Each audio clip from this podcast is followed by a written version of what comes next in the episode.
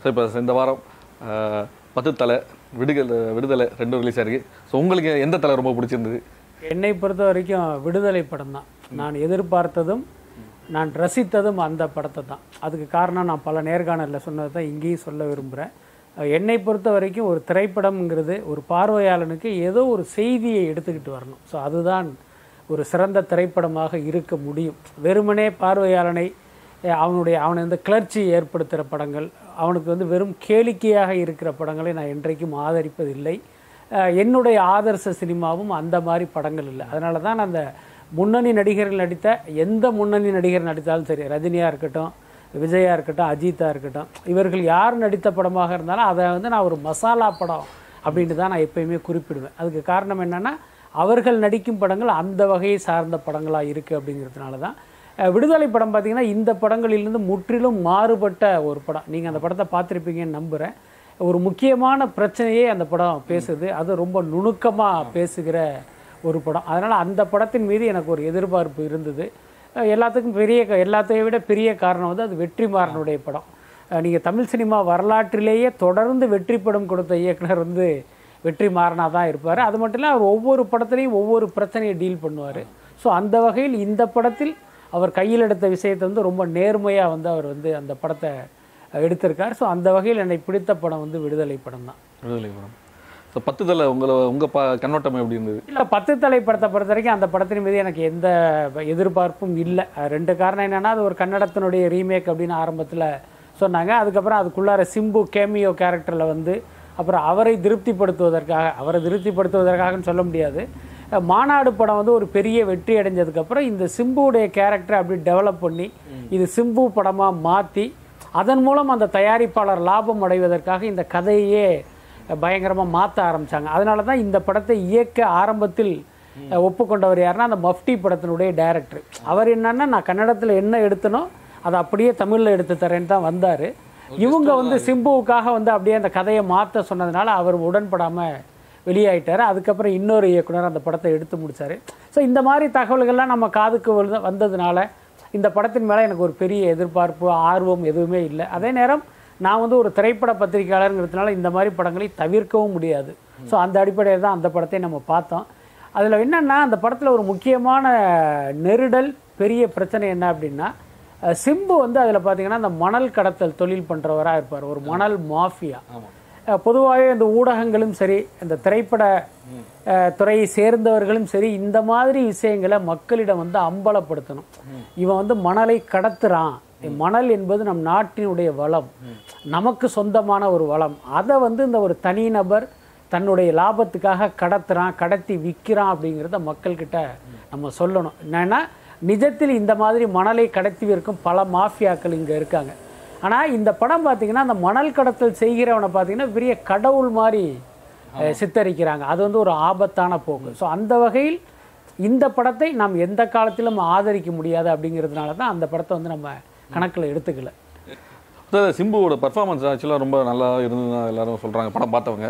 முக்கியமாக வந்து ஃபஸ்ட்டு இன்டர்வலில் தான் அவர் வராரு. அதுக்கப்புறம் செகண்ட் ஆஃப் முழுக்க அவர் ஆக்கிரமிச்சுக்கிறாரு. அவரோட பர்ஃபார்மன்ஸ் வந்து பழைய சிம்பு வந்து திரும்ப மீண்டு வந்த மாதிரி சொல்கிறாங்க ஸோ இதுக்கப்புறம் நம்ம சிம்பு வந்து அன்றைக்கி மேடையிலையும் அப்படி தான் பேசினார். இது மாதிரி எதுக்கும் நீங்கள் கவலைப்படாதீங்க. எந்த வேலையும் பார்க்காதீங்க. நான் இனிமேட்டு உங்கள் பார்த்துக்கிறேன். அமைதியாக இருங்க அப்படிங்கிறாரு. ஸோ அடுத்தடுத்து இனிமேட்டு சிம்பு வந்து தொடர்ச்சி இந்த மாதிரி படங்கள் பண்ணுவாரா? அவர் ரசிகரை உண்மையை சந்தோஷப்படுத்துவாரா? இல்லை சிம்பு வந்து சந்தோஷப்படுத்த வேண்டியது அவருடைய ரசிகர்கள் அல்ல. ஏன்னா அவங்க ரசிகர்கள்லாம் சந்தோஷமாக தான் இருக்காங்க. யாரும் வந்து அப்படி சோகத்தில் முட்டு கொடுத்துட்டுலாம் உட்காரலை அவர் சந்தோஷப்படுத்த வேண்டியது அவரை வைத்து படம் எடுக்கும் தயாரிப்பாளர்களை தான். ஆனால் துரதிருஷ்டவசமாக கடந்த காலங்களில் அவர் எந்த தயாரிப்பாளரையும் சந்தோஷப்படுத்தினதா தெரியலை. என்ன காரணம்னா இவர் ஒரு டேட்டு தருவேன்னு சொல்லுவார் தரமாட்டார். அப்புறம் அட்வான்ஸ் வாங்கிட்டு அந்த டேட்டே சொல்ல மாட்டாங்க. வருஷ கணக்கில் அலைய விடுவாங்க. இந்த மாதிரி பல சம்பவங்கள் சிம்புவை பற்றி தெரியும். சிம்பு மீது பார்த்தீங்கன்னா பல தயாரிப்பாளர்கள் வந்து வழக்கு போட்டிருக்காங்க. அதே மாதிரி தயாரிப்பாளர் கவுன்சிலில் கம்ப்ளைண்ட் கொடுத்துருக்காங்க. அவரை வச்சு படம் எடுத்து ட்ரிபிள் ஏ படம் எடுத்த மைக்கேல் ராயப்பன் இன்றைக்கும் தனக்கு நியாயம் கிடைக்காம அலைஞ்சிக்கிட்டு இருக்கிறதெல்லாம் நம்ம பார்த்துக்கிட்டு இருக்கோம். ஸோ அதனால் சிம்பு வந்து சந்தோஷப்படுத்த வேண்டியது தயாரிப்பாளர்களை தானே தவிர ரசிகர்களை அல்ல. ரசிகர்களை பொறுத்தவரைக்கும் சும்மா முகத்தை காட்டினாலே அவன் விசில் அடிப்பான். ஏன்னா அவனுக்கு ஒரு பெரிய அறிவெல்லாம் கிடையாது. தன்னுடைய அபிமான நடிகன் கையை அசைச்சாலே இவனும் வந்து கைத்தட்ட ஆரம்பிச்சிருவான். அதனால் நீங்கள் இவங்கள சந்தோஷப்படுத்தணும்னு முக்கியமே இல்லை. அதுக்கப்புறம் இவர் ஒவ்வொரு மேடையிலையும் அவர் பேசுவார். நான் வந்து திருந்திட்டேன். இனிமே நான் வந்து அப்படி இனிமே நான் இப்படி அப்படிம்பாரு. ஆனால் நீங்கள் பார்த்தீங்கன்னா அவருடைய ஒவ்வொரு ஆடியோ லான்ச்லையுமே இந்த மாதிரி ஒரு பேச்சை அவர் தொடர்ந்து பேசிக்கிட்டே தான் இருக்கார். அதை வந்து செயலில் காட்டுறதே கிடையாது. இந்த முறையும் அதே மாதிரி பேசியிருக்காரு.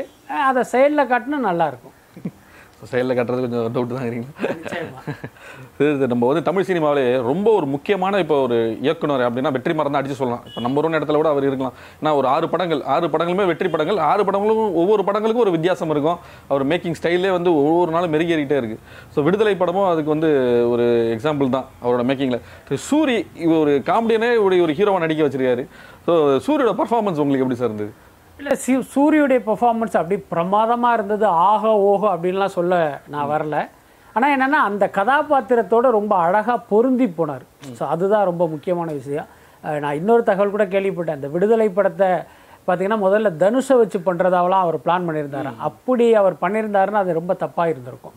ஏன்னா இந்த படத்தை பொறுத்தவரைக்கும் இந்த கேரக்டருக்கு எந்த ஹீரோயிச சாகசமும் இல்லாத ஒருத்தன் தான் அங்கே தேவைப்படுறான். ஸோ அதுக்கு வந்து சூரி வந்து ரொம்ப பொருத்தமாக இருந்தார். அதை விட இன்னொரு முக்கியமான விஷயம் என்னென்னா அவர் வழக்கமாக நகைச்சுவைங்கிற பேரில் வந்து இந்த போடுற மொக்கையை வந்து இந்த படத்தில் போடாமல் இருந்தது தான் ஏன்னா நம்ம நான் பல இடங்களில் நான் சொல்லியிருப்பேன். சூரியன் என்னன்னா அந்த இங்கிலீஷை தப்பு தப்பாக பேசுகிறதே வந்து அவர் நகைச்சுவையாக நினச்சிக்கிட்டு இருக்காரு. அந்த மாதிரியான அபத்தம்லாம் இந்த படத்தில் இல்லை. அதெல்லாம் வந்து ஒரு மிகப்பெரிய ஆறுதல். இன்னைக்கு வந்து சூரியுடைய நடிப்பு வந்து ஒரு பெரிய அளவில் பேசப்படுது அப்படின்னா இதெல்லாம் இல்லாமல் இருந்ததும் ஒரு முக்கியமான காரணம். அதே நேரம் பார்த்தீங்கன்னா அந்த படத்தில் வந்து இயல்பான நகைச்சுவைங்கிறது அப்படி இருந்துக்கிட்டே இருக்கும். அஹ் நீங்க பார்த்தீங்கன்னா தெரியும். அவர் அதை சீரியஸாக பண்ணுவார். பார்க்குற நமக்கு வந்து ஒரு சிரிப்பு வர்ற மாதிரியான காட்சிகள்லாம் இருக்கும். ஸோ இதெல்லாம் தான் அந்த கேரக்டரை பார்த்தீங்கன்னா இன்றைய இன்றைக்கு வந்து பேச வச்சிருக்குன்னு நான் நினைக்கிறேன். கண்டிப்பாக வந்து இப்போ ஃபர்ஸ்ட் டே கலெக்ஷன் இப்படி சொல்கிறாங்க பத்து தலை ஒரு ஒரு கல ஒரு ரெக்கார்டு கலெக்ஷனுங்கிறாங்க இது ஒரு கலெக்ஷனுங்கிறாங்க ஸோ இதுதான் உண்மை. இல்லை ரெண்டுமே பொய். அதுதான் முக்கியமான விஷயம். பொதுவாக சிம்பு படத்தில் தொடர்ந்து நடந்துகிட்டு இருக்கிற ஒரு மோசடி என்ன அப்படின்னா ஒரிஜினலாக ஒரு தொகை வந்து கலெக்ட் ஆகும். சிம்பு தரப்பிலிருந்து அது இன்னொரு மடங்கு தொகையாக வந்து நீங்கள் பப்ளிசிட்டி பண்ணுங்க அப்படின்னு வந்து தயாரிப்பாளர்கள் வந்து அவங்க நெருக்கடி கொடுப்பாங்க. எனக்கு தெரிஞ்சு அது மாநாடு படத்துலேருந்தே தொடர்ந்து நடந்துக்கிட்டு மாநாடு நூற்றி முப்பது கோடின்னு கூட சொன்னாங்க. நீங்கள் தயாரிப்பாளர்கிட்ட கேட்டிங்கன்னா அதில் பாதி தான் சொல்லுவார். அதுதான் உண்மை. ஸோ அந்த நெருக்கடி வந்து ஆரம்பத்திலிருந்தே அவங்க கொடுத்துக்கிட்டு இருக்காங்க. அதே மாதிரி தான் இந்த படத்தின் தயாரிப்பாளருக்கு இவங்க ஒரு ஃபிகரை சொல்லி பன்னெண்டு கோடியே சம்திங் அப்படிங்கிற மாதிரி இவங்க வந்து ஒரு டேட்டாவை கொடுத்து அதை வந்து அவங்க பப்ளிசிட்டி பண்ணிட்டு இருக்காங்க.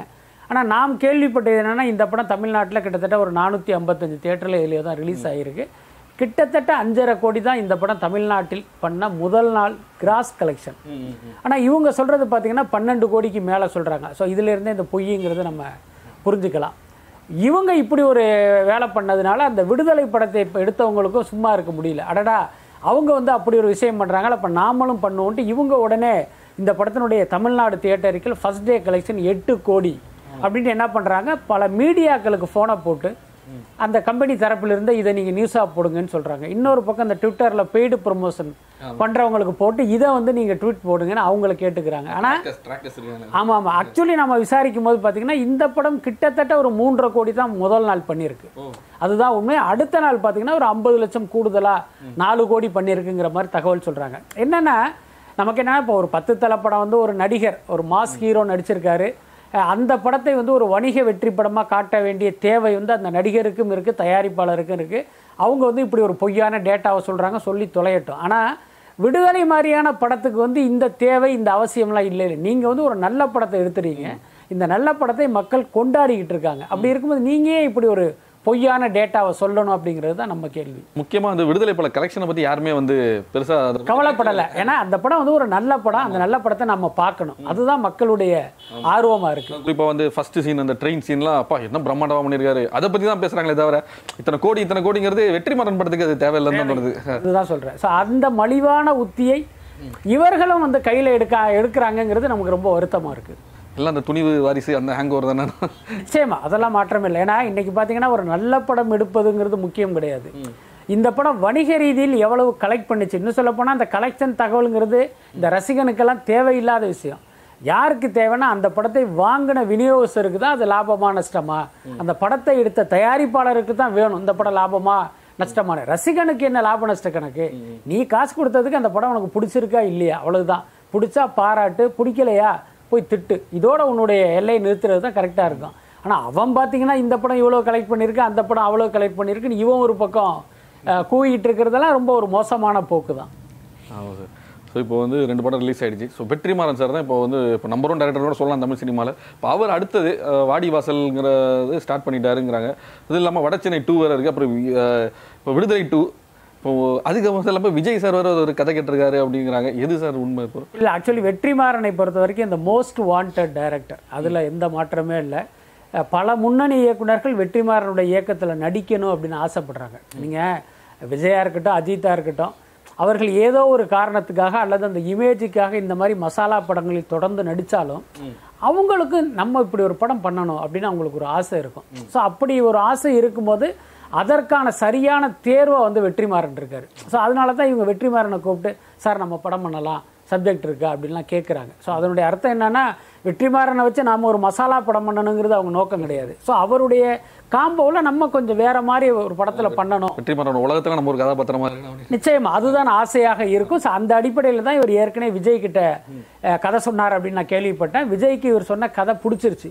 இன்னொன்று விஜய் எப்போ கதை கேட்பார் அப்படின்னா ஒரு படத்தில் நடித்து முடிச்சு அதனுடைய டப்பிங் ஒர்க் நடக்கும்போது தான் அடுத்த படத்துக்கான கதையை கேட்பார் அவர். ஸோ அந்த மாதிரி வெற்றிமாறன் கிட்ட கேட்டு அவர் சொன்ன கதை பிடிச்சி போய் ஓகே நம்ம அடுத்த படம் பண்ணலாமா? அப்படின்னு கேட்கும்போது இல்லை சார் எனக்கு இவ்வளவு கமிட்மெண்ட் இருக்கு அப்படின்னு சொல்லிட்டு இவர் வந்துட்டார். ஸோ அதனால விஜயுடைய தேர்வில் இவர் நிச்சயமா இருக்கார் அதில் மாற்றமே இல்லை. அதே நேரம் ஏற்கனவே இவர் கமிட் பண்ண படம் தான் வாடிவாசல். அது அல்லாமல் பார்த்தீங்கன்னா இப்போ இந்த விடுதலை படத்தினுடைய பார்ட் டூவும் இவர்கிட்ட இருக்குது ஏற்கனவே சொன்ன மாதிரி வடசென்னை பார்ட் ஒன்று இப்போ நிறைய லைனப் வச்சிருக்காரு. அது இல்லாமல் சில நாவல்களையும் கூட அவர் வந்து ரிசர்வ் பண்ணி வச்சிருக்காரு. ஸோ அடுத்தடுத்து வெற்றிமாறன் படங்கள் வரும்.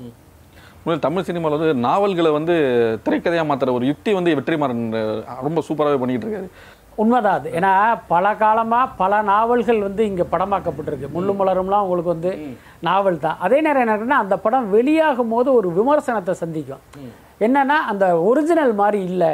அந்த சினிமாவுக்காக அப்படி மாத்திட்டாங்க அப்படின்னு ஒரு குற்றச்சாட்டு வரும். அந்த சம்பந்தப்பட்ட இயக்குனர் வந்து பொதுவெளியில் இப்படி சம்பந்தப்பட்ட ரைட்டர் பொதுவெளியில் பேசலைனாலும் அவர் மனசுக்குள்ள அந்த ஃபீலிங் இருக்கும். ஆனால் சுஜாதாவெல்லாம் சொல்லியிருக்காரு.